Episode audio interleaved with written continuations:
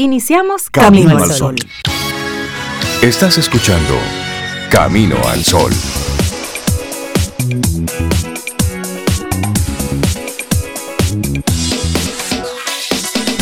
Buenos días y bienvenidos a Camino al Sol. ¡Wow! Ya estamos en noviembre en serio. Sí, estamos a 2 de noviembre año 2022.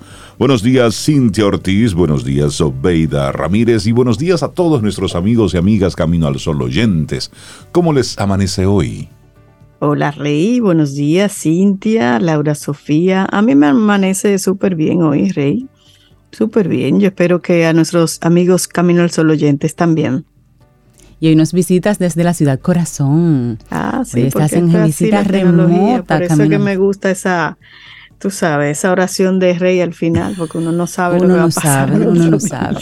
La tecnología lo hace posible porque uno no sabe. Claro. Qué bueno que estés muy bien por allá. Saludo y abrazos a toda la gente del Cibao que nos escucha a través de Camino al Sol. Estoy entre aguiluchos y aguiluchos. Sobe, tú estás en tu tierra. Así mismo. Anota la yaroa ahí, que de aquí al viernes eso tiene que pasar. Yo creo que le voy a llevar un par de yaroas a ustedes, a ver. No, no cenaste una yaroita anoche. No, no, no, me quedé tranquila. Adiós, vea, pero eso va. pero no te preocupes, eso va. Ay, qué chévere. Bueno, buen pues, día, buen día Camino al Sol oyente. Feliz miércoles. Yo también estoy chipeando. Miércoles, miércoles. Semana miércoles 2 de noviembre 2022, 7, 3 de la mañana, aquí en el Mar Caribe. Estamos, ah, hoy, hoy estamos, no estamos tan soleados, pero igual con el Caribe en el corazón. Así todas las coordenadas para comenzar un día maravilloso. ¿Y tú, Rey? Yo estoy bien. ¿Estás bien? Sí, muy conectado con la intención de Camino al Sol para este miércoles.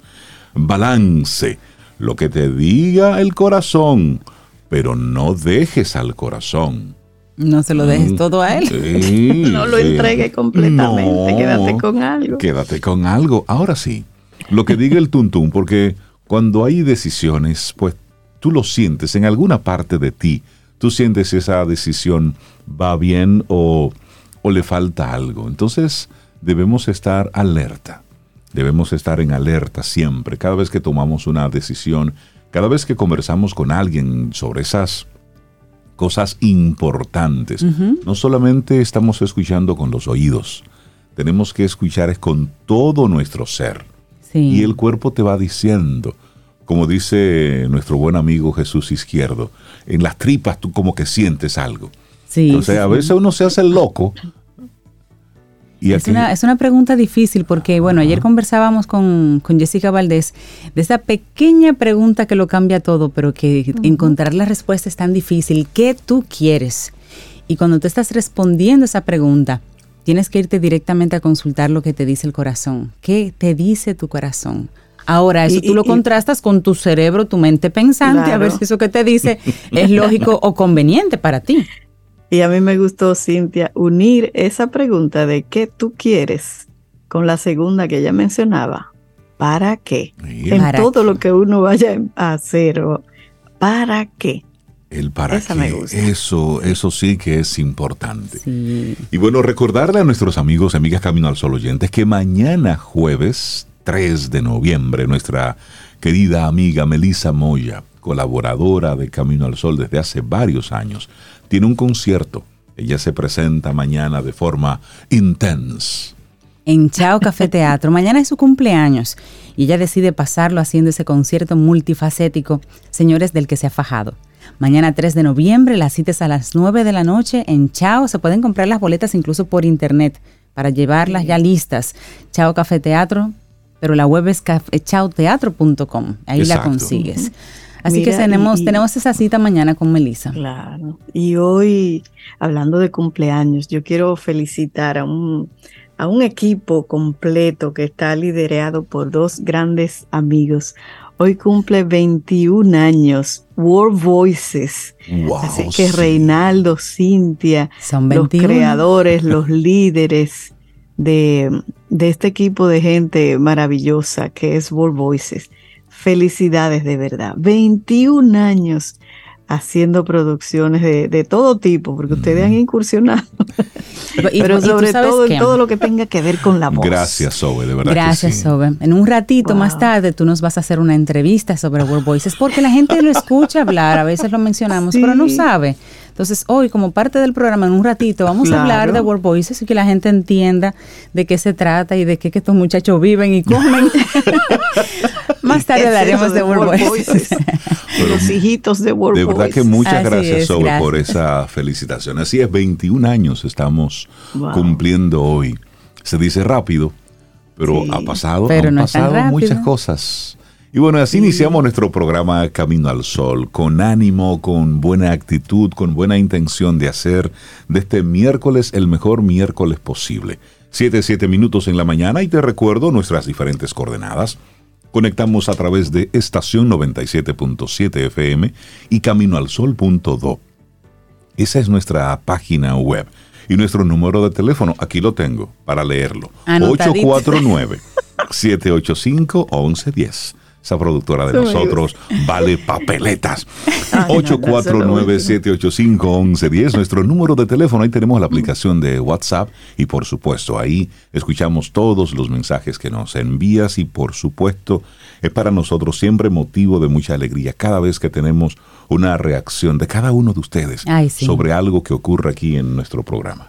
Y también recordarles que el podcast, que es lo que es la, el, digamos, un un recuento de todos los programas pasados, eh, diseñaditos también por entrevistas, todo bien editado. Está en nuestra web caminoalsol.do y puedes poner por tema, puedes poner el nombre del colaborador que te guste y encontrar ahí temas pasados. La idea es poder acompañarte y que si hay un tema que entiendes que le funciona a alguien que no conoce a Camino al Sol, por alguien a quien tú quieres, tú le dices, escúchate esto aquí, que de repente ahí puedes sacar algo. Nos encuentras en Radio Garden también.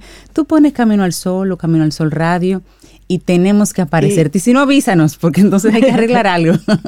y tú sabes que quiero, Cintia, agregar ahí una invitación especial. Como en las últimas semanas se ha estado hablando tanto de familia, de valores, de hijo, de educación, quiero invitarlos en la página de nosotros, caminoalsol.do, a escuchar lo que tenemos ahí, esa maravillosa colección de, las participaciones de Don Rey Así es. en Camino al Sol. Por favor, visiten ahí ese espacio de Don Rey.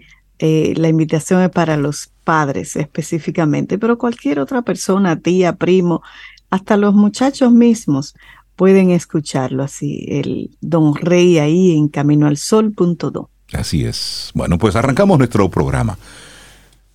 La música siempre nos acompaña. Bueno, y como decía Rosa ayer, pónganse los cinturones, que Camino al Sol va a despegar. Va a despegar.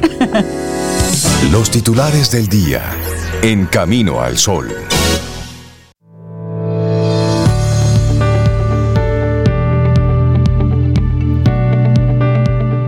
Te recordamos el tema principal en el día de hoy, balance.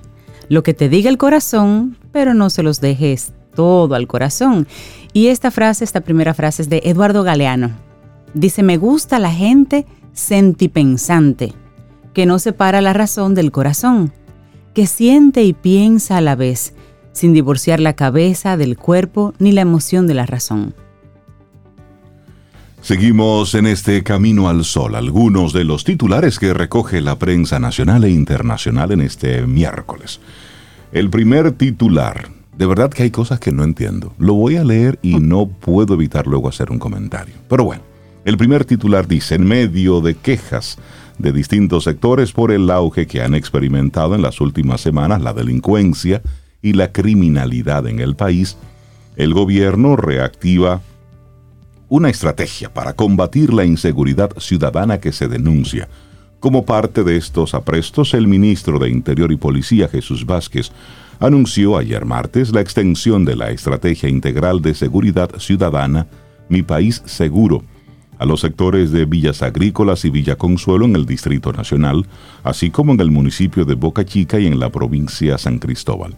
El funcionario dijo que la expansión de Mi País Seguro en Santo Domingo se debe a que el 60% de los homicidios que se cometen a nivel nacional corresponden a ese territorio. Recientemente se informó que el mismo plan, que implica acciones conjuntas entre los cabildos, las alcaldías, fiscalías, dirigentes barriales, sería implementado a partir de esta semana en el municipio Santo Domingo Norte.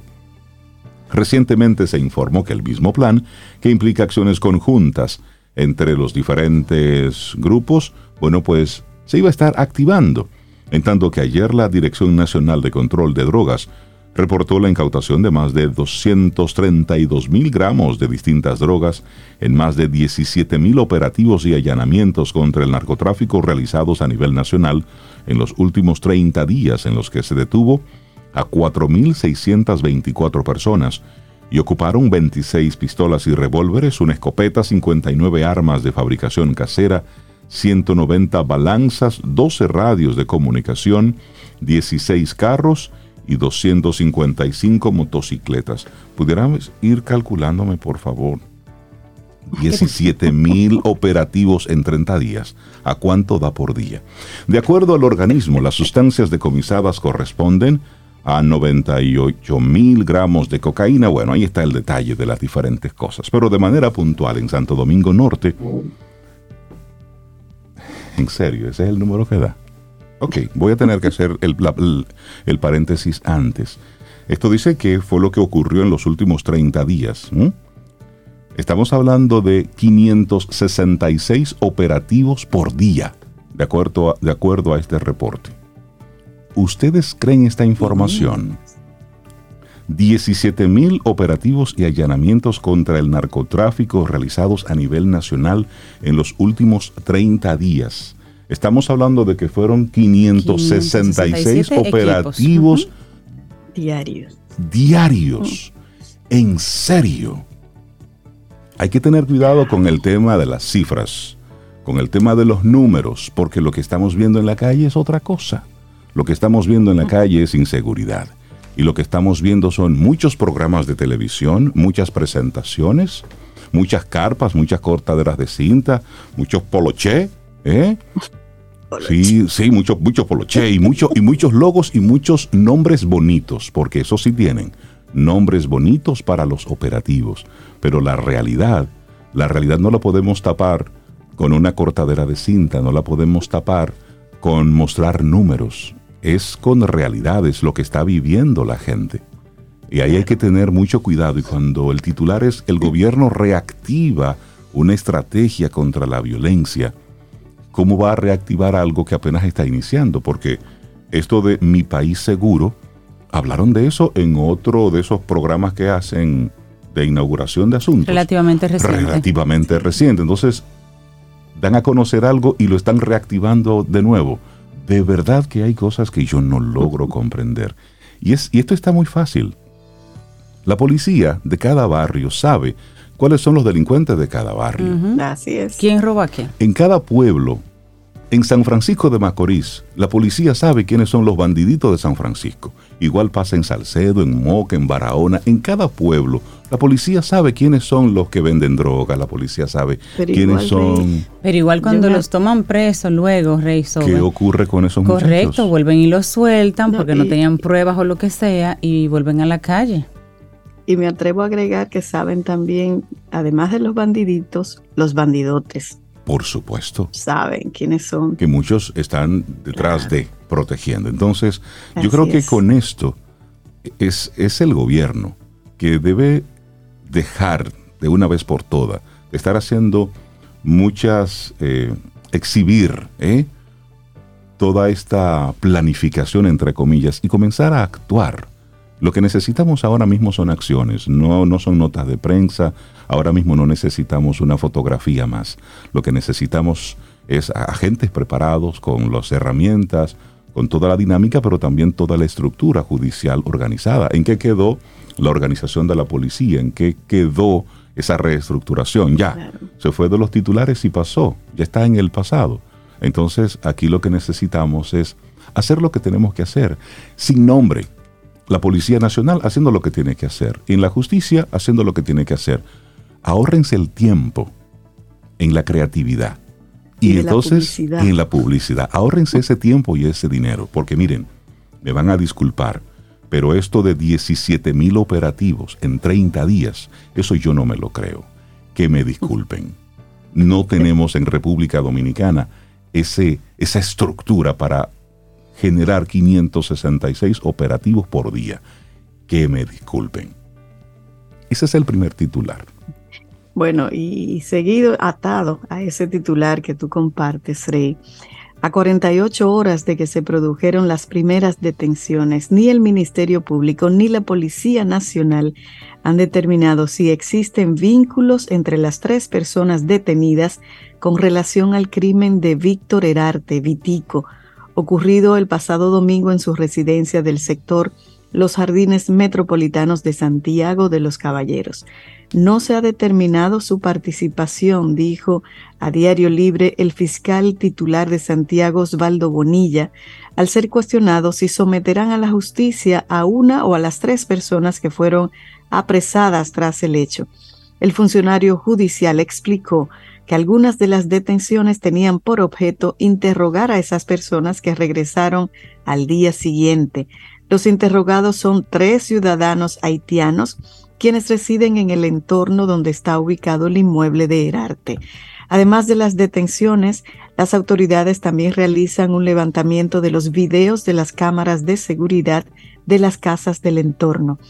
Hasta el momento no se ha establecido la circunstancia en que se produjo el deceso del folclorista, quien además era maquillista, decorador y coreógrafo. El cadáver de Herarte fue hallado este domingo con signos de violencia en el interior de su casa, ubicada en la calle Aquiles Ramírez de los Jardines Metropolitanos. Sus restos fueron velados ayer en la funeraria Blandino de Santiago de la calle 30 de marzo. Herarte será sepultado al mediodía de este miércoles en el cementerio El Ingenio, al oeste de la ciudad de Santiago. Personalidades de diferentes ámbitos de la vida nacional han desfilado por la funeraria a expresar sus condolencias a los parientes del afamado folclorista. Rafael Cruz Herarte, hermano de Vitico, dijo esperar que las autoridades esclarezcan el caso. Condenó el salvajismo con que mataron a su hermano. Él no merecía eso. Lo que brindó fue amor y cariño, dijo a uno de los hermanos de Vitico sobre la forma en que falleció el afamado folclorista. Qué pena. Cambiamos de tema. Aumento de la tasa de interés en política monetaria del Banco Central podría impactar préstamos. Tras la decisión del Banco Central de la República Dominicana de aumentar su tasa de interés de política monetaria en 25 puntos básicos, pasando de 8.25% a 8.50% anual, economistas consideran que los préstamos de consumo hipotecarios serían afectados. Los efectos sobre los préstamos de consumo, en especial, serán afectados por la subida en las tasas de interés y lo mismo ocurrirá en menor medida con los préstamos hipotecarios, señaló el economista Iván Rodríguez. También apuntó que los efectos inmediatos por el lado de la inflación ya los reflejan en el índice de precios al consumidor, el IPC. Ese es el objetivo de esa política monetaria, agregando que la están aplicando los bancos centrales en todo el mundo donde la inflación está alta. En cambio, Rafael Espinal, coordinador de la carrera de Economía del Instituto Tecnológico de Santo Domingo, INTEC, indicó que este incremento en la tasa de política monetaria tiene por objeto restringir aún más el circulante para combatir la inflación. El Banco Central responde a una inelasticidad observada en la demanda agregada, que significa que a pesar de la inflación, el consumo se mantiene alto y no ha respondido de manera efectiva a los aumentos sostenidos en la tasa de política monetaria durante todo el año. Además, precisó que la medida se corresponde con la tendencia de la política monetaria de la Fed en los Estados Unidos y se toma para evitar flujo de capitales en dólares desde la República Dominicana hacia Estados Unidos. Ahora cambiamos de tema, nos vamos a Brasil. El presidente de Brasil, Jair Bolsonaro, rompió su silencio ayer martes tras su derrota electoral del fin de semana frente a Luis Ignacio Lula da Silva, para asegurar que respetará la constitución de su país. Tras la breve intervención del mandatario, que evitó reconocer de forma explícita su derrota en las presidenciales, el ministro de la Casa Civil, Ciro Nogueira, anunció que iniciarán en los próximos días el traspaso de poder con Lula. Lula da Silva ganó las elecciones el domingo con el 50,9% de los votos frente al 49,1% de Bolsonaro. El resultado más ajustado de unas presidenciales desde el regreso de la democracia en Brasil. Bolsonaro rechazó en su discurso los bloqueos de carreteras que sus seguidores han hecho en varios estados de Brasil en protesta por su derrota, aunque los atribuyó a un sentimiento de injusticia. Los actuales movimientos populares son fruto de la indignación y el sentimiento de injusticia de cómo se dio el proceso electoral, dijo desde el Palacio Presidencial de Alborada. Yo me pregunto, Reisita, ¿por qué son tan parecidos los, los políticos de toda Latinoamérica? Qué cosa, ¿eh? se, parecen muchísimo. Si eso tú le cambias los años. Sí, no, y los nombres. y, los nombres. wow, increíble. Bueno, seguimos en el plano internacional. Bueno, Corea del Norte y Corea del Sur se disparan misiles desde sus costas. Yo creo que están jugando porque, bueno, Corea del Sur, Corea del Norte se dispararon misiles que impactaron en aguas frente a sus respectivas costas. El miércoles Seúl tomó represalias por primera vez tres horas después de que Pyongyang lanzara un misil que cayó a menos de 60 kilómetros de la ciudad surcoreana de Sokko. El ejército del sur dijo que esto era una violación inaceptable de su territorio. En respuesta, disparó tres misiles aire-tierra que, según las autoridades, aterrizaron a una distancia similar de unos 60 kilómetros más allá de la línea del límite norte, conocida como la LLN, que es la línea de demarcación que marca el punto medio aproximado en el mar entre Corea del Norte y Corea del Sur pero el norte nunca ha aceptado ese límite. El martes, Corea del Norte advirtió que Corea del Sur y Estados Unidos pagarían el precio más horrible de la historia si continuaban con los ejercicios militares conjuntos vistos como una amenaza velada de uso de armas nucleares. Se espera que Corea del Norte reanude las pruebas de armas nucleares después de una pausa de cinco años. La inteligencia de Estados Unidos y de Corea del Sur dice que Pyongyang ya completó todos los preparativos necesarios. La represalia de los lanzamientos de misiles se produce durante un periodo de luto nacional en Corea del Sur, luego de la tragedia en Seúl el fin de semana, donde murieron más de 150 personas en una estampida. Corea del Norte disparó al menos 10 misiles en dirección este y oeste el miércoles, dicen funcionarios surcoreanos. Al menos uno de los misiles norcoreanos lanzados antes de la 9 hora local del miércoles aterrizó a unos 26 kilómetros al sur de la frontera, 57 kilómetros al este de Soko y 167 kilómetros al noroeste de la isla de Uleón. Desencadenó sirenas de ataque aéreo en Uleón, donde se les dijo a los residentes que evacuaran a refugios subterráneos. Bueno, esta noticia no es del ámbito internacional, yo vuelvo al patio porque esto es muy preocupante. El DNI investigaría la amenaza de muerte contra el ministro de Educación. Así es. Y hablan de que él recibió un papelito que decía al chino hay que darle un tiro. Oigan qué, qué prenda. Ángel Hernández dice que ha eliminado 70 contratos de suplidores que no cumplieron. Claro, cuando tienen que tomarse decisiones fuertes y sacar a, personas que se están aprovechando del Estado, comienzan a patalear. Por supuesto. Entonces, el ministro de Educación, Ángel Hernández, reveló este lunes que fue amenazado de muerte, que dicha denuncia ya está siendo investigada por las autoridades. Ese decía el texto textualmente en un papelito, al chino hay que darle un tiro, y que el mensaje se lo hicieron llegar a través de un tercero. Dice él, en el ministerio realmente hay muchos problemas. Yo no puedo decir que sean estructuras mafiosas. Yo lo que puedo decir es que hay muchos contratos que son indebidos, que se han hecho muchas cosas. Básicamente así para que tengamos una idea, por ejemplo, él dice, cada vez que se hace una licitación y se otorga un lote a la persona cuyo contrato se registra, se le entrega un 20% del valor del contrato.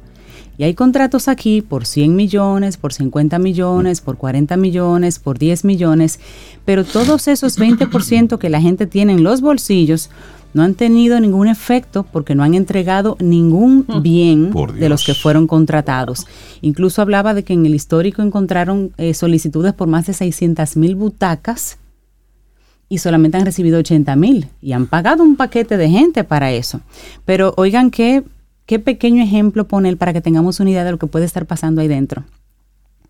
Él manifestó, el ministro de Educación, que encontró que 6.000 laptops que estaban en sus cajas nuevas iban a ser enviadas a bienes nacionales como desechos.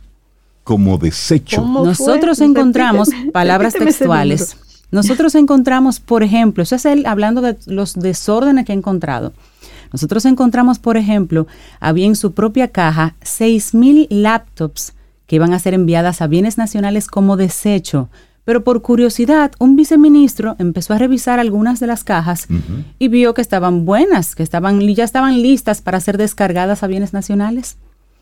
A esto él fue preguntado, ¿y usted sabe si alguien haría eso para volver a comprarlas de nuevo y volver a venderlas de nuevo al Estado? Dice probablemente. Una de esas preguntas inocentes. Y dice el ministro que son de las cosas que en el MINER están investigando, cosas como esa. ¿Ustedes se imaginan descargarlas a bienes nacionales? Seis, y bienes nacionales tienen que ver con, bueno, descargar seis mil laptops nuevas que debieron seguro ya estar pagas y demás para que a lo mejor vuelvan a entrar al sistema en otra licitación y de otra manera y vuelvan a salir en forma de millones para otro suplidor. Por Dios. Señores, ese dinero nuestro, Cintia, hacer las cosas correctas es tomar decisiones difíciles. Si este señor se está jugando la faja, tratando de desenmascarar todos estos líos, es responsabilidad de nosotros los ciudadanos respaldarlo Por y cuidarlo. A mí me gusta él. Necesitamos personas que se atrevan a romper esos ciclos de corrupción y que no le tengan miedo al sistema, ni al que dirán, ni a que lo quiten, ni a que lo pongan, ni a que lo amenacen. Ah, entonces ahí es donde el mismo presidente debe darle el espaldarazo. Y cuidado, porque son de esas cosas que tenemos que arrancar de una vez por todas de nuestra sociedad. Mientras están esas butacas en el aire, desde el 2014, cuando se inició la jornada escolar extendida en el país, los estudiantes del Liceo Milagros Hernández eso en el Distrito Educativo 0810 en Villa González, en Santiago, han tenido que comer en el piso o quedarse de pie, porque ni, siquiera tienen un comedor los chicos. Desde el 2014, estamos en el 2022. ¿Cuántos años tienen esa, tiene esa escuela recibiendo promesas? ¿Eh? Entonces, esas son de las, de las cosas que yo no logro entender. Y es, y es bueno que se, que se digan y que se, y se verbalicen. Hay, hay otro tema que yo no logro... Y una licitación, Rey, hasta que una persona no gana la licitación, produce, entrega y cobra, no puede licitar en otra cosa. Su, su, enfoque es entregar lo que licitó y, y, hacer una entrega responsable para que pueda volver a participar. Aquí hay empresas que acumulan licitaciones y millones en licitaciones y todos sabemos todo lo que te piden cuando tú quieres licitar para un proyecto en el Estado. Entonces, ¿cómo lo logran? Esas son, esas son de las cosas. Y ya para, para cerrar este, este el momento. Camino al Sol es chévere, es un momentito de ciudadanía que estamos teniendo. Pero de, para poder tener el país que queremos, el país civilizado que queremos, el país respetuoso, el país de crecimiento y de desarrollo, tenemos que defender la institucionalidad. Claro. Tenemos que apostar precisamente a, a la justicia y como ciudadanos tenemos todo el derecho de hacer el comentario y de expresar nuestra opinión al respecto de las cosas que están pasando. Camino al Sol es un espacio muy abierto, muy plural y es totalmente independiente. Y cada cosa que dice Cintia, que dice Sobe, que digo yo, lo hacemos con la responsabilidad que nos caracteriza y sobre todo con el sí, deberes y derechos, claro. claro. Como ciudadanos tenemos el derecho de decir nuestra opinión sobre las cosas que están ocurriendo hay algo que yo, por ejemplo, no logro entender.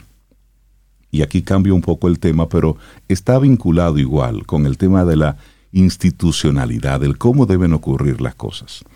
Hay un, hay un joven que se hace llamar Honguito Wa, que se ha visto involucrado en varios accidentes de tránsito, como en cinco accidentes de tránsito.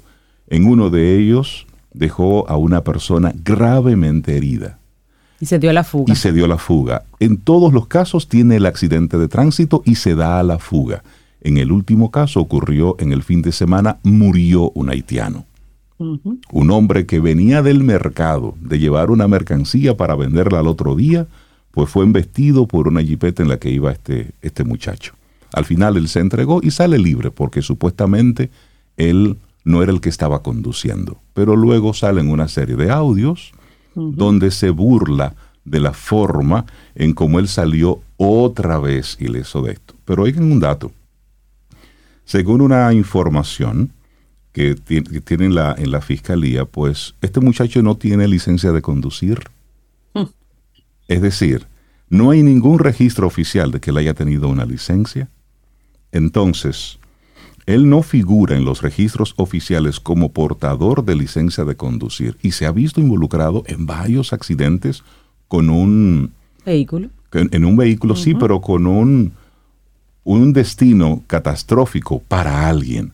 Entonces, ¿qué ocurre? En el reporte oficial al que el periódico Diario Libre tuvo acceso, evidencia que nunca se ha expedido a su nombre ninguna licencia que le permita tomar el volante a ningún vehículo en el territorio nacional. Entonces la pregunta es la siguiente, ¿qué es lo que pasa con algunas personas que la justicia como que le pasa por arriba? Es decir, yo estoy seguro que más de a un camino al sol oyente le han puesto una contravención por andar con la licencia vencida. La licencia vencida no es más que un proceso administrativo, porque la licencia se vence cada cuatro años, el día de tu cumpleaños. Es un impuesto que, que, que tienes y es un impuesto el que te pongan una contravención por una licencia vencida, aquí es lo más normal y estoy seguro que nos ha pasado a muchos.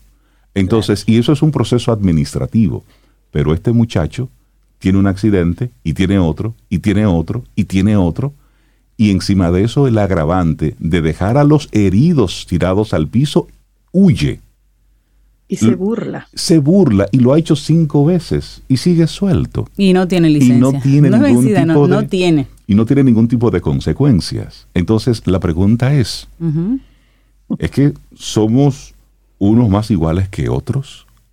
¿Cuál es ese velo que cubre y o protege a estos personajes que simplemente por tener dos o tres likes los hace esos superiores? Es decir, estos son temas que, al igual que la amenaza de muerte al ministro de Educación, señores, son un tema de institucionalidad son de las cosas en las que debemos nosotros prestarle atención, porque a este ritmo, ¿qué es lo que va a ocurrir? Bueno, más del desorden del que ya estamos, y ahí no hay crecimiento. Ahí cerramos ya este momentito de, comentarios y algunas informaciones que teníamos para ti en este camino al sol. Perdón, perdón, había que decirlo. Por supuesto. Y creemos. Sin pedir perdón. No, sin pedir perdón, al contrario. Se puede hablar de cualquier tema. De cualquier tema se puede hablar, lo que hay que saberlo hacer. Seguimos aquí con música en nuestro programa. Laboratorio Patria Rivas presenta En Camino al Sol, la reflexión del día.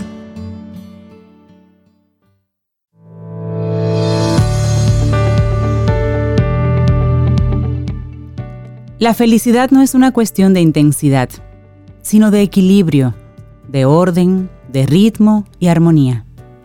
Thomas Merton. Nuestra reflexión en esta mañana. Sí, hay que reflexionar, hay que mm. dedicarle pensamientos a cosas que estén un poquitito más arriba de nosotros para, para proyectar la vida. Sobe, te veo muy camino al sol. Sí, Sobe está literalmente camino al sol. Esa ventana ahí de ese sol cibaeño.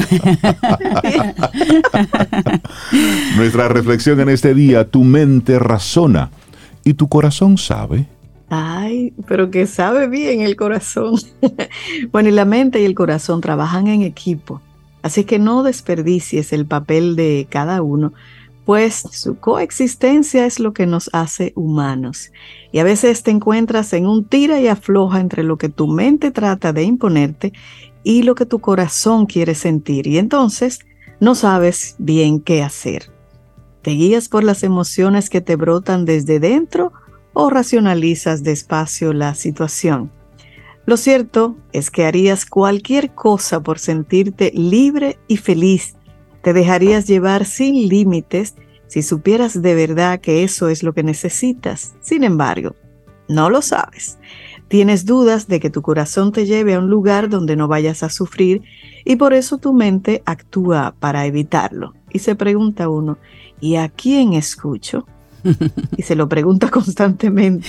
Así es. Pues, pues es beneficioso para tu bienestar futuro que escuches a tu mente y a tu corazón, sí, a los dos. Mm.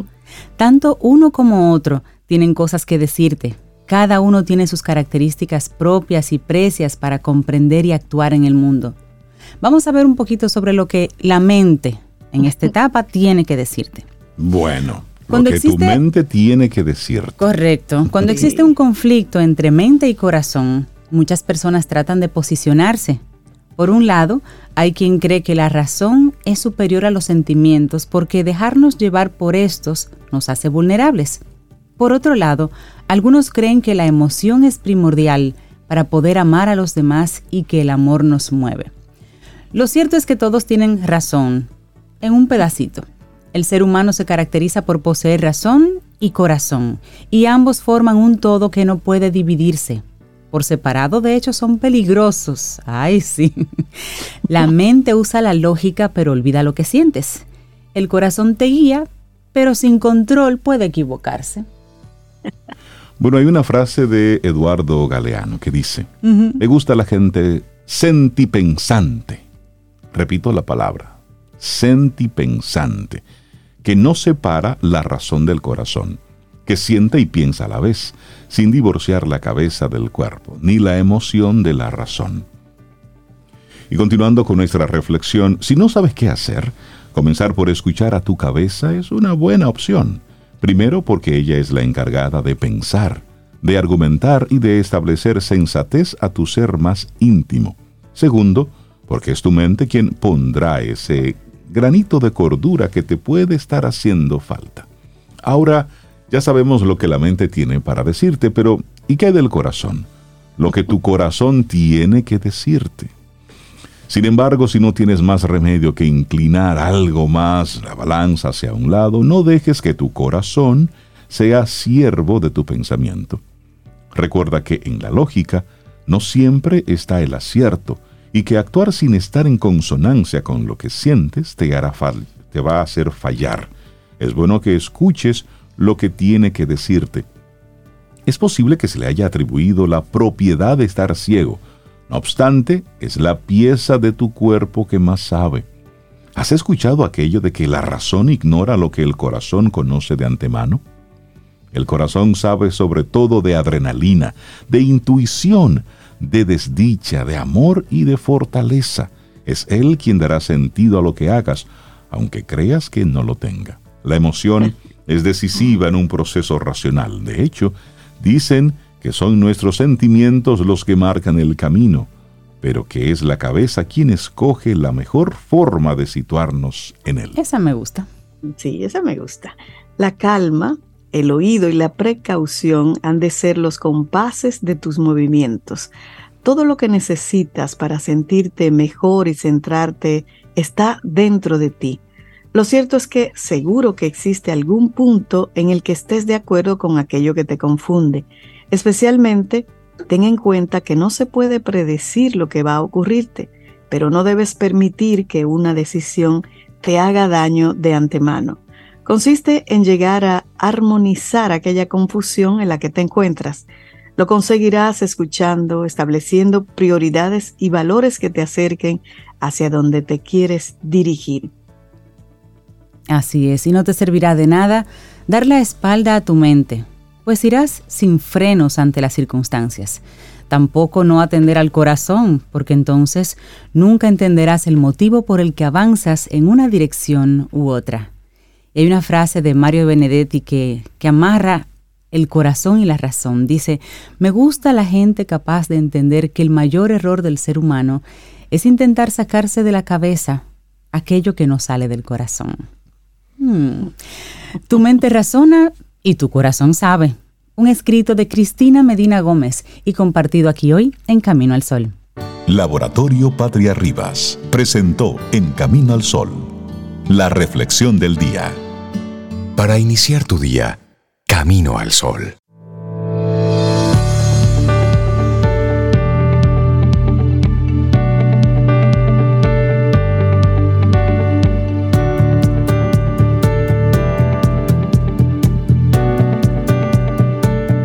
A la vida. Dice Rumi, para que tengamos ese consejo, que la vida es un equilibrio entre aferrarse y soltar. Aferrarse y soltar. Es eso. Además no queda de otra. o tú te empeñas en las cosas y te vuelves un obsesivo infeliz o simplemente usted suelta. Hay cosas que usted no controla, pero lo que sí controla, contrólelo. Exacto. póngase no se haga el loco. No se haga el loco. Haga, haga la tarea. Bueno, nosotros seguimos aquí conectando con gente chévere en nuestro programa y les damos los buenos días y la bienvenida a Giovanni Montero, psicólogo deportivo de ES Perfiles para que hablemos entonces sobre, como siempre, cada vez que viene, él nos trata de poner un poco en cintura. No lo ha logrado mucho con nosotros, pero ahí vamos. Yoba, buen día, ¿cómo estás?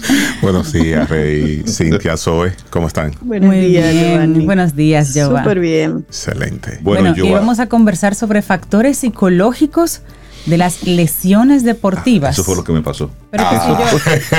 por eso no seguiste. Yo creo que tú le dijiste que trajera ese tema. Yo creo que sí. Hablemos de esto, Jova. Sí, eh, fíjense. Hablemos de una, de una, lesión deportiva para ponernos en contexto. Bueno, eh, el concepto simple de lesión es aquello que te impide realizar una, una actividad. Es el concepto simple dentro del, contexto deportivo, una lesión eh, te impide tener el rendimiento deportivo que debería de tener según el nivel donde está, eh, donde entrenas, donde... El óptimo según tu nivel. Exactamente. Entonces, tenemos lesiones físicas, pero tenemos lesiones psicológicas. Que ahí, que ahí eh, comienza a ponerse interesante las cosas porque todo atleta que tiene una lesión física necesita un proceso de rehabilitación, pero no solamente con el biomédico o con el fisioterapeuta, también necesita el psicólogo deportivo en el proceso, cosa que no se hace por varias razones. Eh, lo primero es que no se entiende en un proceso de recuperación la parte del psicólogo deportivo, que es sumamente importante, sobre todo, sobre todo cuando se está saliendo de la lesión. ¿Por qué? Porque el atleta se mantiene psicológicamente lesionado después de haberse curado de la lesión física. Es decir, ya no me duele físicamente, pero en mi mente me duele. O, no, apoyo, no apoyo igual porque temo volver a lastimarme o algo así. Sí, eh, miedo a volver a lesionarse, eh, por supuesto, hay un, descrecimiento, si se puede decir, de, la, del rendimiento deportivo del atleta después de tener un mes, dos meses, tres meses, seis meses lesionado fuera de la actividad eh, deportiva, es natural de que esas habilidades estén guardadas, que esa capacidad física eh, no esté a, a, su nivel óptimo. Entonces, ahí es que entra la parte psicológica. Lo ideal es trabajar con el atleta durante el proceso de, recuperación física. Ahora, cuando no se puede, el atleta necesita ese seguimiento, esas sesiones psicoterapéuticas para poder entonces volver otra vez al nivel donde, donde lo dejó antes de la lesión. Yo, eh, Sobe es eh, maratonista de ultradistancias y ella sale de competencia por una lesión. Ultra. maratonista. Ah, ultramaratonista, discúlpame, discúlpame. Es otra clasificación. Esa es otra clasificación.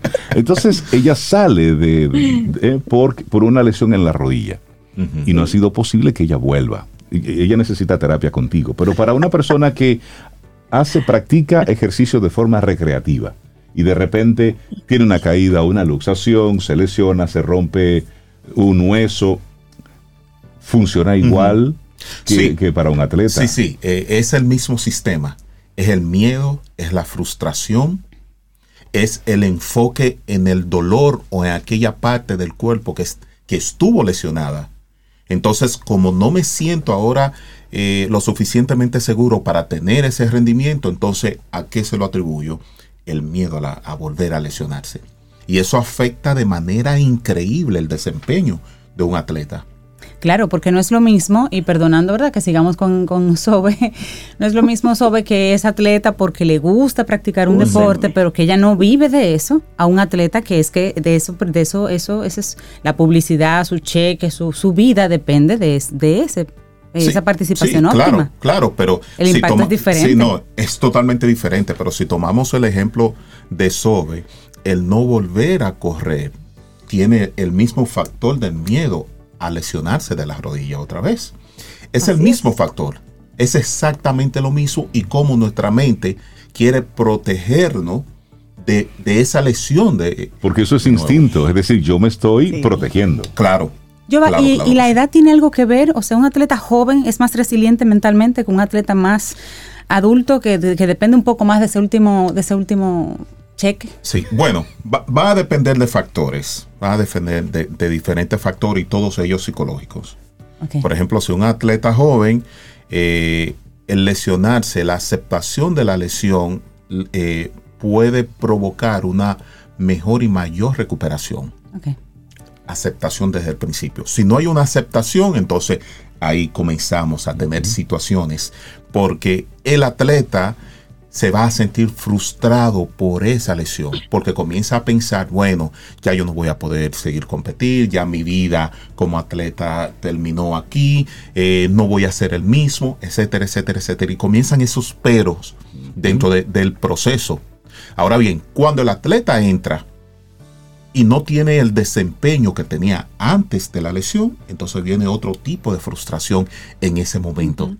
Y esa frustración puede darse a través de, niveles de ansiedad, de somatización, porque tengo que justificar el que no tengo el desempeño. Por eso es importantísimo que el atleta entienda cuál es su situación psicológica después de una lesión. No estoy teniendo el desempeño, entonces comienzo a justificar que ese desempeño es porque estoy lesionado, entonces comienza a enfermarse. Ahí viene el dolor mm. psicológico, la somatización. Cuando un atleta falla, entonces puede, tiene dos vertientes. O somatiza o culpa o toma como, como, como excusa el dolor. Yo eh, eh, en el grupo donde, donde jóvenes adultos jugamos ah. baloncesto, no ligañeja, nosotros tenemos, tenemos un compañero que, que fue muy bueno en su juventud pero cuando falla, siempre hace alusión a una lesión en, su rodilla. Pero segundo después, cuando recibe la bola, la lesión se va. Se desaparece. Entonces, fíjate cómo psicológicamente culpo de esta situación para justificar el que fallé, el que no tengo el rendimiento. Y eso, y eso sucede a todos los niveles. Por eso es importante entender la psicología de la lesión para poder entonces ayudar mejor al atleta y que el mismo atleta pueda, pueda también ayudarse a sí mismo.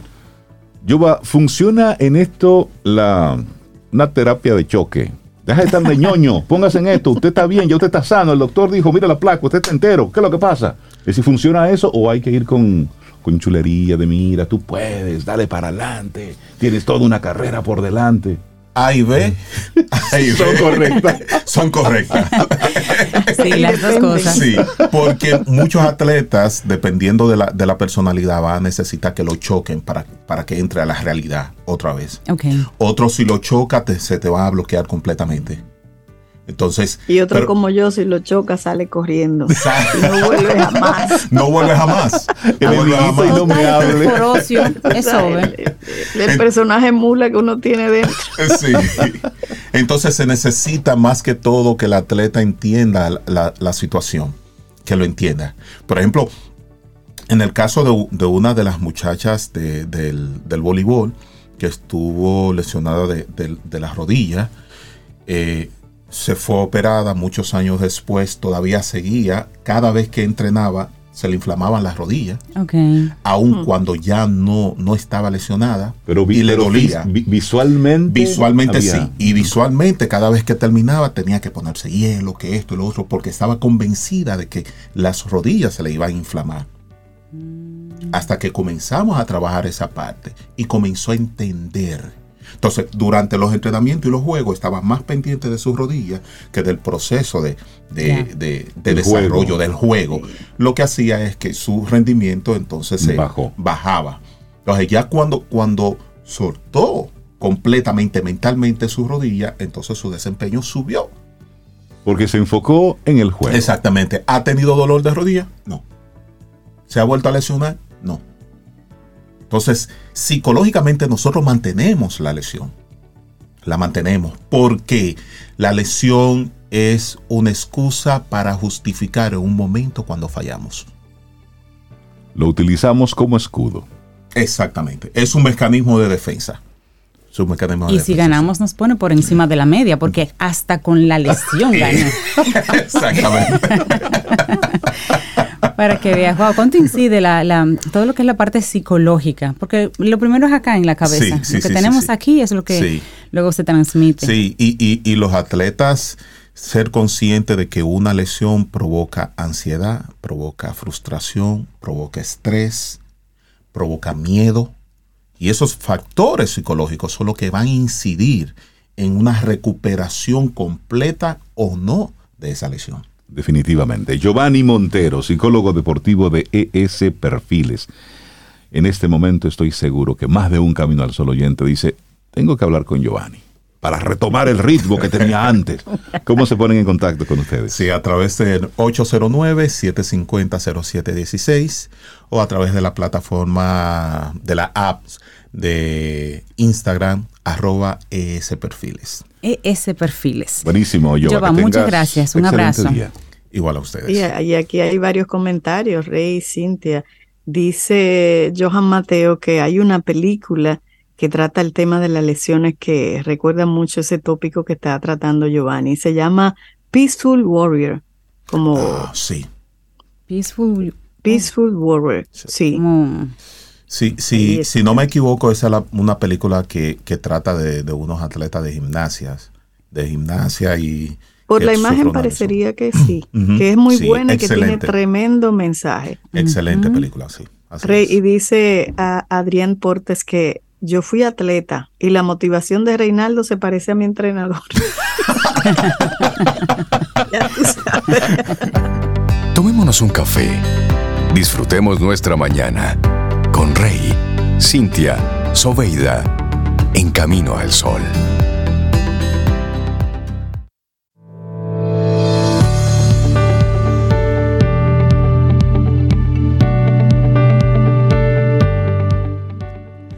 Cuando sumamos conocimientos nos enriquecemos, aprovechando nuestros días para ser más sabios, para también enriquecer a los demás con el saber por eso tenemos para ti el segmento Quien Pregunta Aprende con Escuela Sura de nuestros buenos amigos Seguro Sura República Dominicana. Y ahí aprendemos juntos sobre temas de tendencias, riesgos, seguros y siempre de la mano experta de amigos en la materia. Sintoniza la próxima semana, que ya estamos trabajando un nuevo tema para ti, para nosotros. Quien pregunta aprende con Escuela Sura. Y seguimos avanzando en este camino al sol. Y seguimos con conversando y conectando contigo. Sí, y yo, yo quiero abrir una conversación en este momento con Reinaldo y Cintia. A principio del programa yo los felicitaba porque hoy 2 de noviembre del año 2022 cumple 21 años World Voices. Y a mí me gustaría conversar con ellos porque entiendo que nuestros Camino al Sol oyentes y toda otra persona que esté conectada en este momento eh, pienso que es importante que conozcan lo que hacen Reinaldo y Cintia en su día a día, además de Camino al Sol. Ellos trabajan, tenemos aunque uno no lo crea, ellos trabajan. y me gustaría, Rey Cintia, comenzar por preguntarle, ¿qué es World Voices? ¿Qué hace World Voices? Mira, World Voices, en, en un resumen así franco, es una productora de audio multilingüe para trabajar materiales de tipo publicitario, educativo, corporativo. Cuando digo multilingüe hablo de múltiples idiomas. Y sí, como dices, esa combinación o esa presentación hace 21 años hacía mucho ruido. ¿Una productora de qué? Aquí habían estudios de grabaciones, hay estudios de grabaciones. Exacto. Multilingüe, ¿y para qué si aquí solamente hablamos español? Audio corporativo y la gente graba eso. La gente hace memorias y tira un libro, la gente no, no graba eso publicitario, ya están las publicitarias. Es decir, esa combinación cuando se decía hace 21 años había que explicarla mucho sobre. Ya, pero todavía me ya se entiende un poco más. Un poco más. ¿Qué es eso de producción para eh, institucional? ¿Qué es eso que mencionas de, de me imagino que audios? Me estoy haciendo así como la, la que no curiosa y la que no sabe. Cuando hablas de, de producción de audio, Rey, por ejemplo, ¿cuáles son los, los diferentes servicios que ofrece World Voices y a nivel institucional? Sí, mira, cuando se hablaba antes de producción de audio, se pensaba específicamente en hacer un comercial de radio o un documental o materiales que iban específicamente para ser vistos, distribuidos a través de la radio y la televisión, que eran los medios convencionales de, de o el, el perifoneo, rey de la guaguita anunciadora. Exactamente, o la guaguita anunciadora. ¿A ustedes hacían eso también? no, no, pero se considera un medio. Pero lo hemos hecho. Pero se ha hecho, sí. y si hay que hacerlo, se, se hace. Pero en esa época, cuando se hablaba de producción de audio, pues eso era lo que la gente como que rápidamente enfocaba. Y por supuesto también las contestadoras telefónicas, es decir, el hall telefónico. Entonces, lo que llaman IBR el IBR ahora, pero antes era ah, la contestadora, el contestador automático.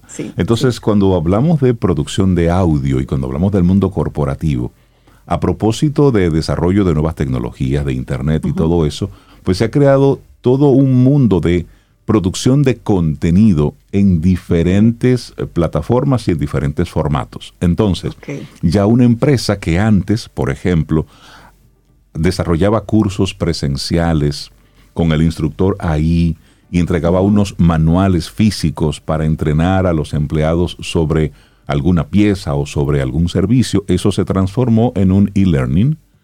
Entonces, eso requiere una voz que acompañe toda la parte visual. Entonces, ahí surge material como material corporativo, los e-learning. Entonces, muchas multinacionales se abocaron desde hace 20 años a desarrollar todos sus materiales en, como en formato de e-learning.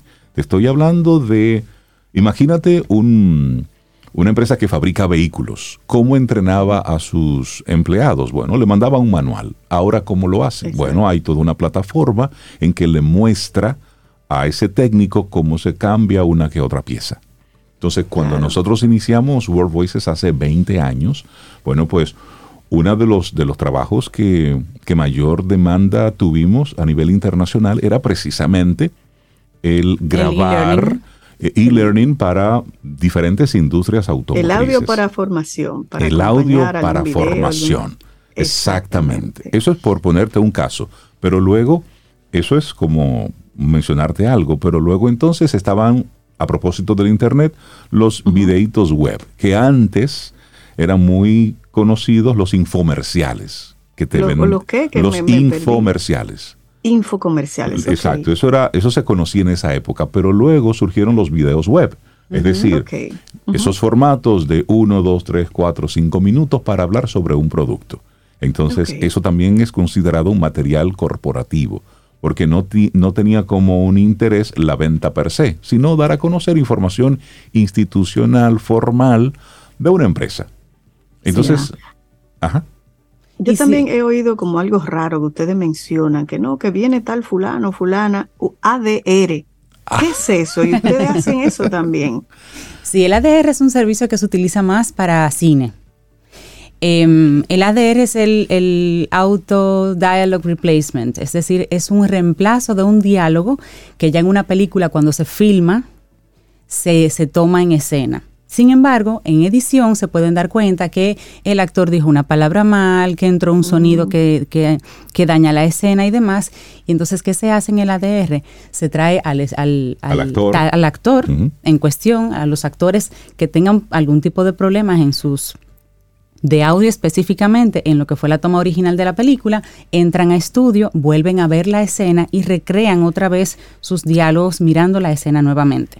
Ellos se doblan, es como un doblaje a sí mismo. Exactamente. Para que ese material salga mm. limpio y la película termine de editarse de manera óptima. Y también. Muchas veces eh, sucede que, el, que, nos pasa mucho, tenemos actores eh, norteamericanos o de otros países que están en la República Dominicana por vacaciones, porque ya filmaron. O filmando algo aquí. O filmando algo aquí y tienen alguna película en edición en otro lugar. Y pues lo que se hacía antes era que se le compraba el pasaje y la persona volvía o a Londres o a Los Ángeles, a donde sea, a arreglar esa línea.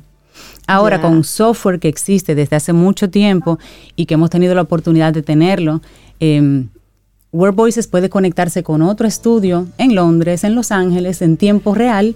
El actor entra aquí a cabina y su director y su productor lo graban y lo dirigen desde donde estén se logra la escena, se capta la escena, entonces nosotros pasamos el material allá y termina la edición de la película. Muchas películas requieren ADR, la gente no lo sabe, pero muchas películas requieren ADR. Prácticamente todas las películas, de una forma u otra, hay algo que ajustar, porque el micrófono se apagó o también porque el director, cuando estaba en edición, quiso cambiarle un, un sentido a una escena. Entonces de repente el, actor está de espaldas y dijo algo en aquel momento y como está de espaldas no se le ven los labios, se le puede cambiar lo que estaba diciendo yo pensando. Sí. Es decir, son muchas cosas que pueden ocurrir en ese proceso de postproducción. Y una cosa, ese ADR, un actor puede hacerlo en cualquier estudio o ¿por qué Word Voices? Hay varias, hay varias cosas. Primero es, ya lo mencionaba Cintia, es el el software, la tecnología que nos permite interconectar los estudios.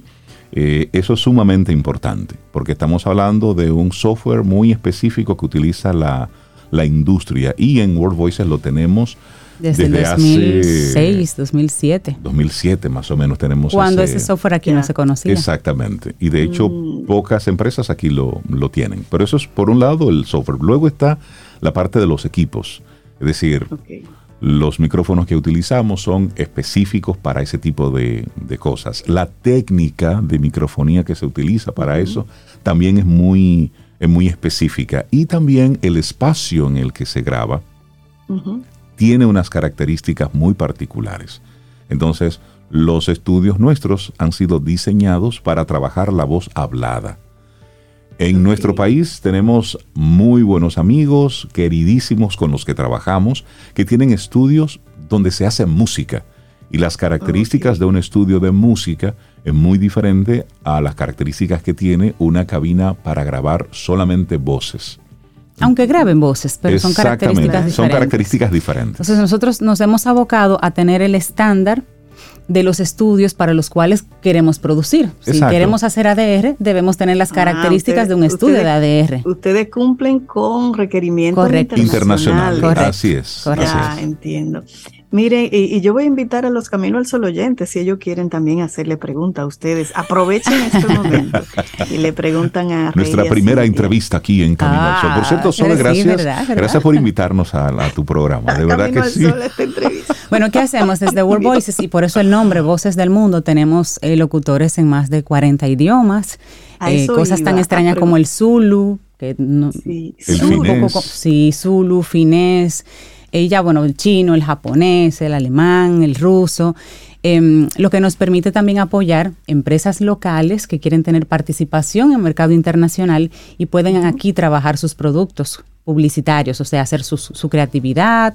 Tenemos lingüistas para pasarlo al idioma entonces el origen, el idioma origen es español, para llevarlo al origen deseado, que puede ser ruso, por ejemplo, y luego entonces locutores para trabajar esos materiales en ese, en ese idioma, de manera que la persona pueda pautar su material en un país, pero teniendo cierto control porque lo produce desde República Dominicana. Y yo lo menciono porque esa parte en particular poca gente lo sabe. A veces van a producir al extranjero materiales que se pueden hacer perfectamente desde y Nos, y nos ha pasado, Sobe, discúlpame, pero para cerrar esta idea, nos ha pasado que clientes, marcas dominicanas, van al extranjero buscando ese ah. servicio y esa empresa extranjera nos contrata, a nosotros, para hacer eso. sí, entonces, como que hay que decirlo un poquito más. Entonces sí, cualquier material que necesite ser localizado, pues nosotros hacemos ese ¿Qué es el término? Localización de material. Ustedes mencionaron eh, locutores de diferentes países y sé también que tienen un banco de locutores locales e internacionales. ¿Cómo funciona eso? ¿Cuál es el requerimiento? ¿Qué es lo que ustedes, eh, no que exigen, sino que esperan de una voz para que sea talento de World Voices? Bueno, lo primero es formación. Nosotros trabajamos con talentos formados, es decir, con esa persona que decidió en algún momento de su vida ser talento de voz, ser locutor y pasó por un proceso de formación. En World Voices no aplica el que tenga una voz bonita, aplica una voz que se, que se maneje, es decir, una persona que pasó por un proceso de formación. A propósito de lo que muy bien decía Cintia, nosotros trabajamos con unos niveles, unos estándares. Entonces, en esa misma dinámica, la característica número uno es que sea un locutor profesional, una persona formada. y luego, entonces, están esas, esas habilidades propias de, la industria de este tiempo que ese es otro elemento. La locución cambió. La forma de usar nuestras voces cambió.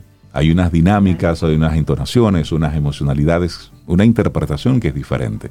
Eso es por, por ese otro lado. Y como un último elemento, el que tenga sí las habilidades y o capacidades para autograbarse y que ya como talento profesional entienda que necesita tener su propio estudio, su propio espacio mm. para grabación, que es la herramienta de cualquier locutor en este tiempo, de cualquier talento de voz.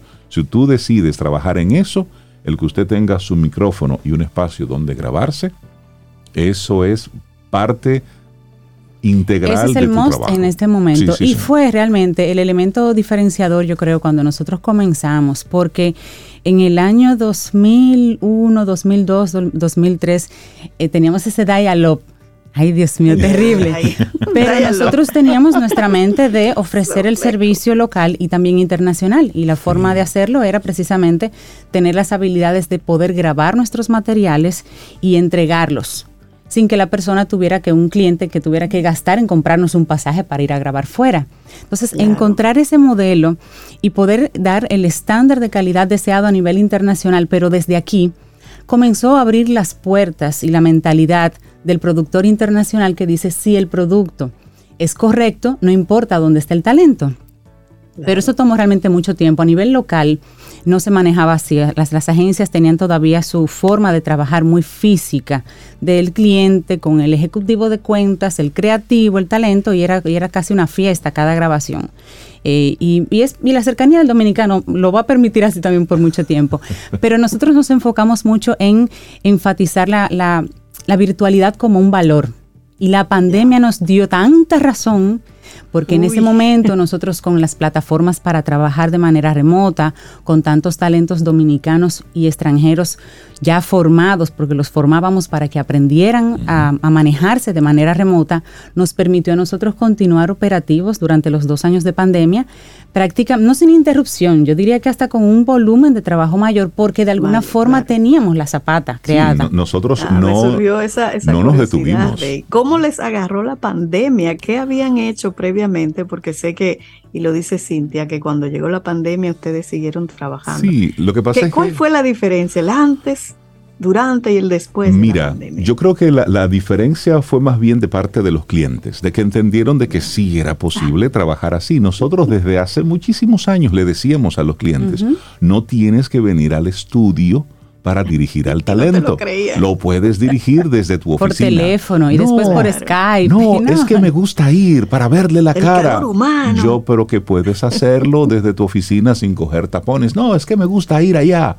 Pero cuando se dieron cuenta de que en medio de la pandemia nosotros seguíamos operando igual, dándole el servicio con la calidad a la que ya ellos estaban acostumbrados, nos decían, ah, pero es cierto lo que ustedes decían. Yo, claro, es que teníamos tiempo, años haciéndolo así, porque como trabajamos para el mercado internacional, la única forma de hacerlo es precisamente de, forma remota. Es decir, para nosotros era muy normal desde antes de la pandemia conectarnos con un director y un, un director en un lado, un productor en otro lugar y que lo que estaba pasando aquí estuviese siendo grabado en un cuarto sitio.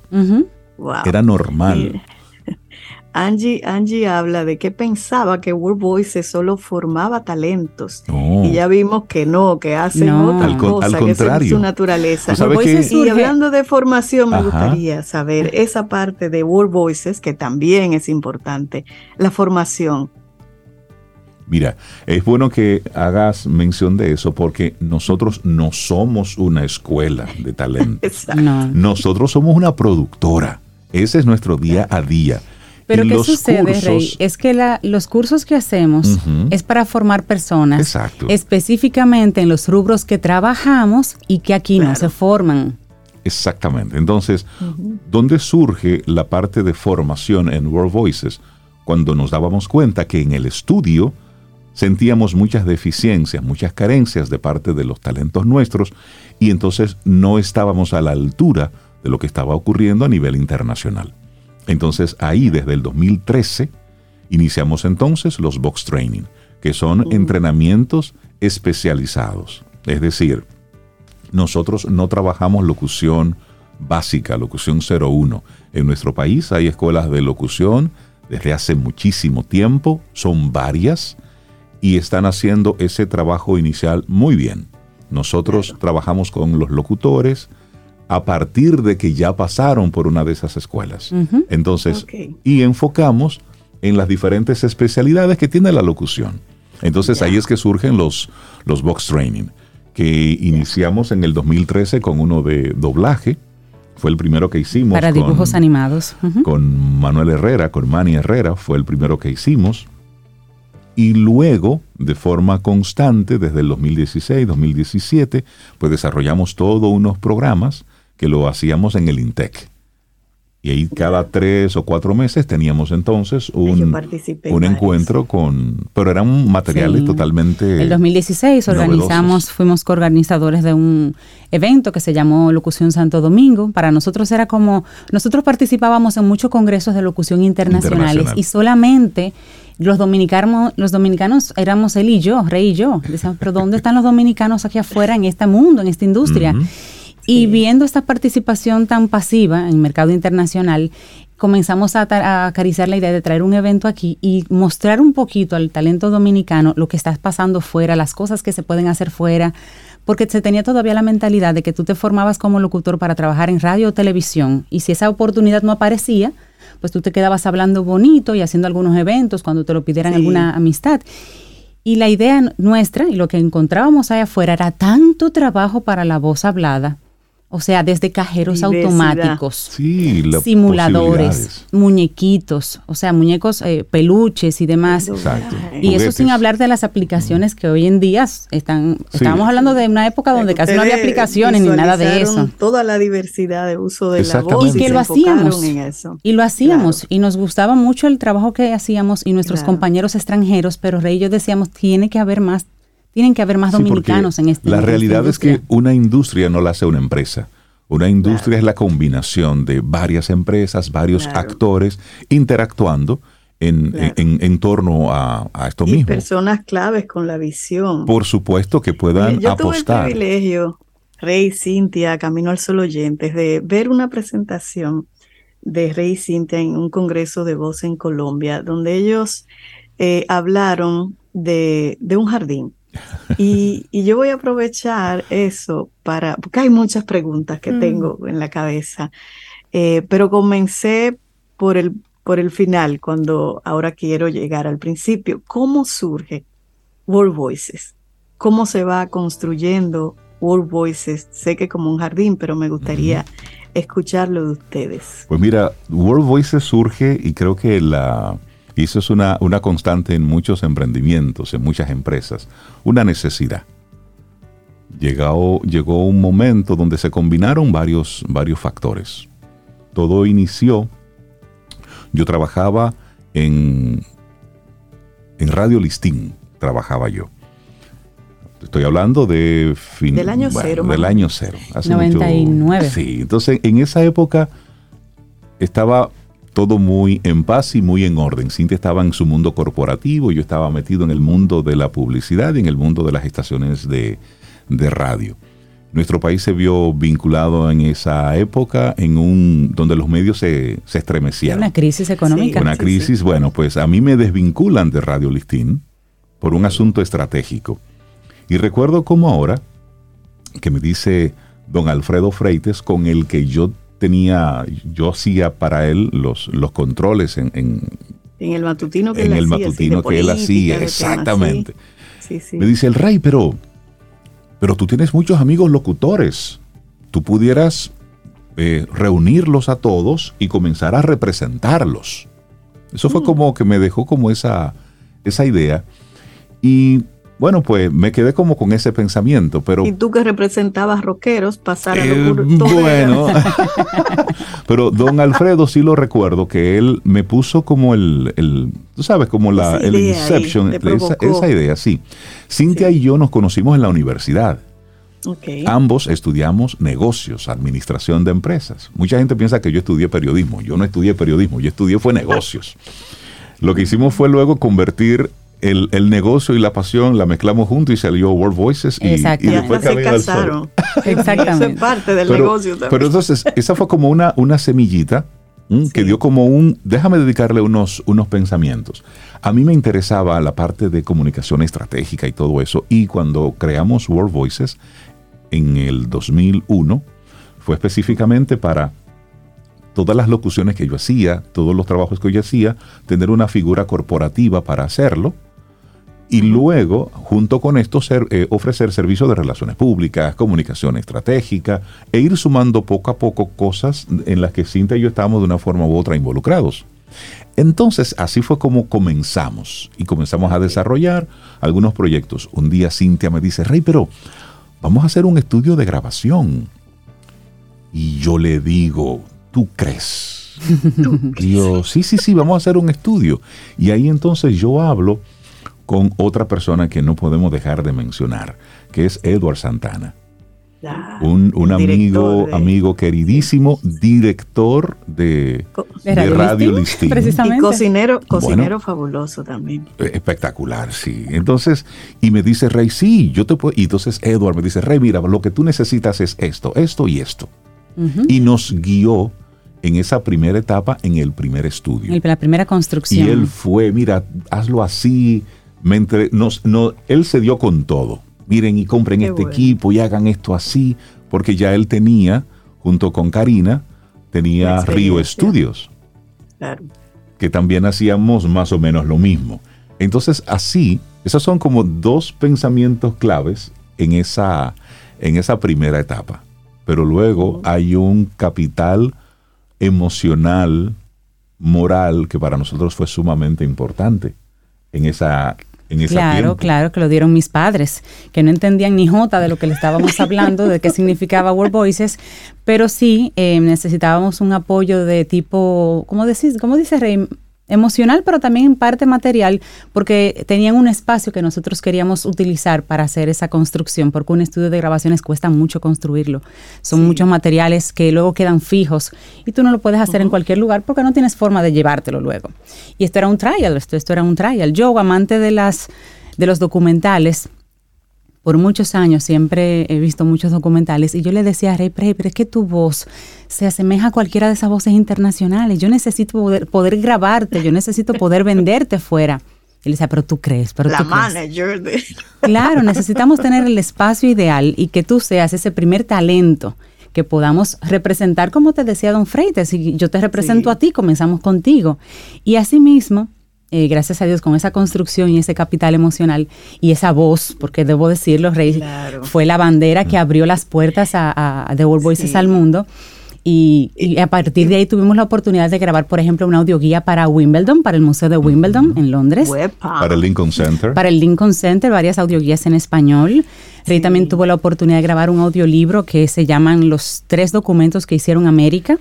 Es la Constitución, es la de, Constitución Estados de Estados Unidos, pero en español, que no estaba. Eso aquí casi esa información no se tiene, porque ellos son así como medio tímidos, pero además firman unos contratos de confiabilidad. Sí, Perdona, Cintia, que te interrumpa, porque ya sabemos la trayectoria de Rey y esa parte internacional. Yo sé que también hizo algo para Barack Obama, o sea, La campaña en español de Barack Obama. No, se comparten, pero me gustaría, Cintia, ver esa Cintia Negocios, cómo entra a ser voz.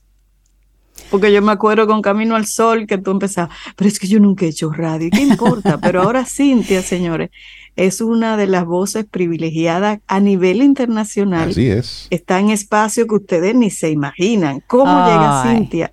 Y entra al estudio. Curiosidad, mucha curiosidad y, formación, como dice Rey, porque no puedo entrar y pasar por encima por personas que han pasado por academia. Eh, amante siempre de, lo que te decía de los documentales, yo recuerdo que mi primer gran regalo fue una grabadora a los nueve años, donde yo hacía historias de terror con mis compañeritos del barrio. yo hacía esas historias, yo era muy buena inventando historias y siendo muy repentista, y me gustaba mucho contar y luego darle play y ver qué salía ahí, qué salía. Y con ese amor y luego conozco a Rey de adulta, digo, pero esta persona hace o puede hacer lo que yo hubiese querido hacer. Y ahí me fui conectando con su conocimiento, con su pasión y yo reconectando con esa, con esa vena y sí, formación sobre la base. Eso me ha permitido, como tú dices, por ejemplo, eh, ponerle voz a, a simuladores de vuelo, a cajeros automáticos. He podido tener la soy la voz en español de los de los parques, lo voy a decir, en Disneyland y Disney California Adventure en California, si van. que cuando vamos en español, la voz en español es, Cintia. Pues yo te saludo, yo te guío, yo te indico las cosas que hay en el parque. Pero eh, es interesante que Cintia lo mencione, pero tenemos dos cosas en paralelo. Una cosa son nuestras carreras como talentos individuales. Y, luego otra cosa es nuestra carrera y la productora, World Voices. Claro. Cintia y yo desde hace mucho tiempo tenemos muy clara la posición de la empresa, de la productora, en la que nosotros somos productores. Es decir, y nos, involucramos en los proyectos como productores, donde exponemos a talentos locales, a nuevos, a nuevos proyectos, a nuevas cosas. Y luego, en paralelo, Cintia y yo manejamos nuestras carreras como talentos, con clientes diferentes, mercados diferentes. Sin pisotear y sin competir con el talento que presentamos como productores. No, y hay, otra, parte importantísima, Rey, que alguna gente ya lo sabe, pero tal vez otras no. Cintia y Rey son esposos. Ellos se oh, casaron y llevan también ese proyecto. Somos pana full. Desde hace 25 años ya. Ya por último, porque sé que hay muchas preguntas. Por último, Camino al Sol World Voices, ¿cuál es esa asociación? Esa simbiosis. Digamos que, que World Voices es la sombrilla que cubre de manera corporativa, eh, financiera, eh, legal a Camino al Sol. Es decir, Camino al Sol es uno de los hijos de, de World Voices. Listo. Muchísimas gracias. Un hijo muy querido. Gracias por venir a Camino al Sol. Gracias por invitarnos. A, conocer su productora World Voices. Muchísimas felicitaciones acá en el chat de, Camino al Sol, que se las pasaré para que la tengan también. Así es que felicidades en estos 21 años de World Voices. Muchísimas gracias, Hacemos una pausa y retornamos en breve. Ya son las 8.45 minutos. ¿Quieres formar parte de la comunidad Camino al Sol por WhatsApp? 849-785-1110. Camino al Sol.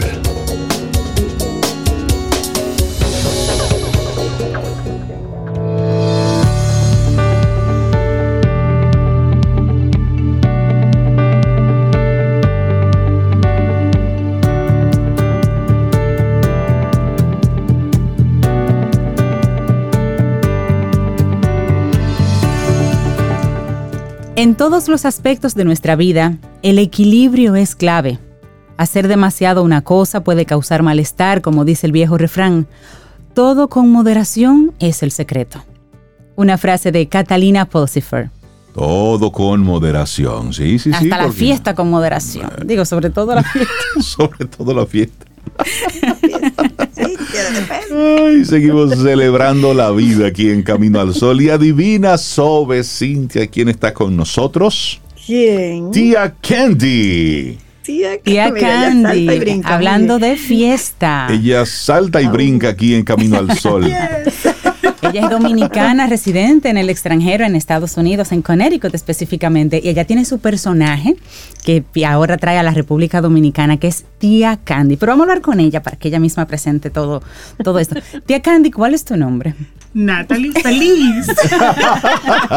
¿Cómo estás? Buenos días. Buenos días, muchísimas gracias por esta oportunidad. De verdad que es un honor para mí poder servir a mi comunidad y sobre todo a mi país, representarlo fuera.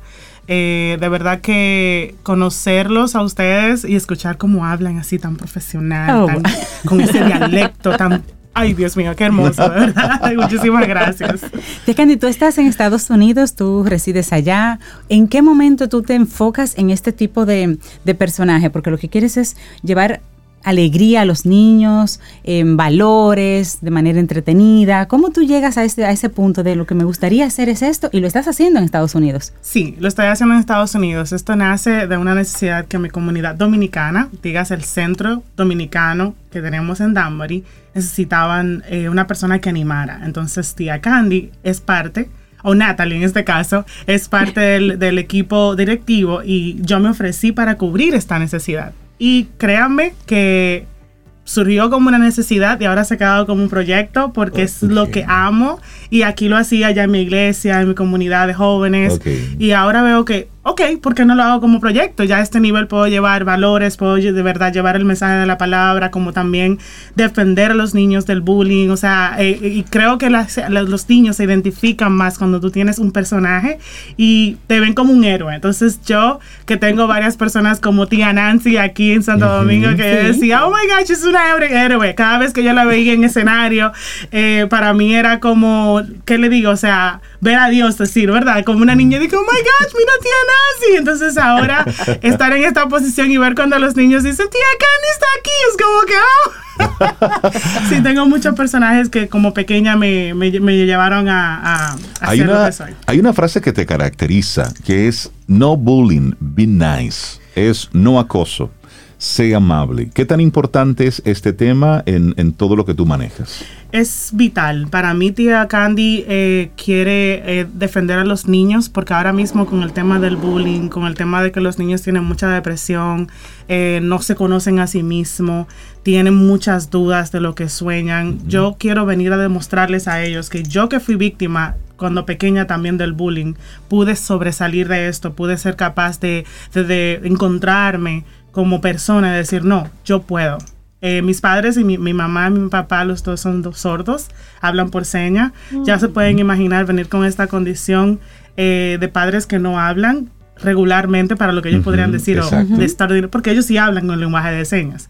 Yo no conocía la, la, virtud o el valor agregado que yo tenía de tener dos idiomas aquí, porque no era como, no se, no se, no se valora, en, el, país no se valora mucho el tema de que tú tengas el idioma de señas. Entonces, cuando ya fui conociendo el valor o la importancia de tener dos idiomas, dije, tengo que aprender un tercero, que es el inglés. Entonces, ya valorando esto, y demostrándole a mi comunidad, sí es cierto, yo soy de padres sordos, sí es cierto, soy la más pobrecita de mi barrio, sí es cierto que no tengo las condiciones o los recursos. sí a todo eso. Sí a todo eso. Pero, sin embargo, Dios me regaló una identidad. Claro. Dios me dio una persona de que tiene deseos y puede, tiene sueños y puede crecer. Entonces, con todas esas limitaciones, fui capaz de, de decirle a mi abuelita, yo quiero aprender inglés, quiero aprender computadora. Y ella siempre me decía, tienes que estudiar y ser amable y respetar a los demás y buscar de Dios.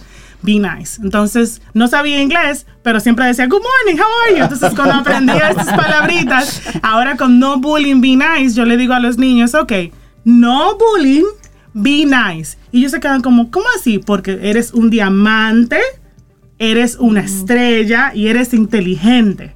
Entonces, ya empoderándolos con estas palabras, el niño me ve y dice, yo puedo. Mm, Entonces, eh, ese es mi propósito de vida y hay una frase que yo uso mucho que es aspirar a inspirar antes de expirar ser una motivación para ellos. Entonces, tía Candy, a través de la música, a través de los juegos que hago en los cumpleaños allá, e integro a la familia. De hecho, me han descrito como, me han eh, definido como que soy una persona, una animadora terapéutica, sin ser terapia, sin ser terapeuta.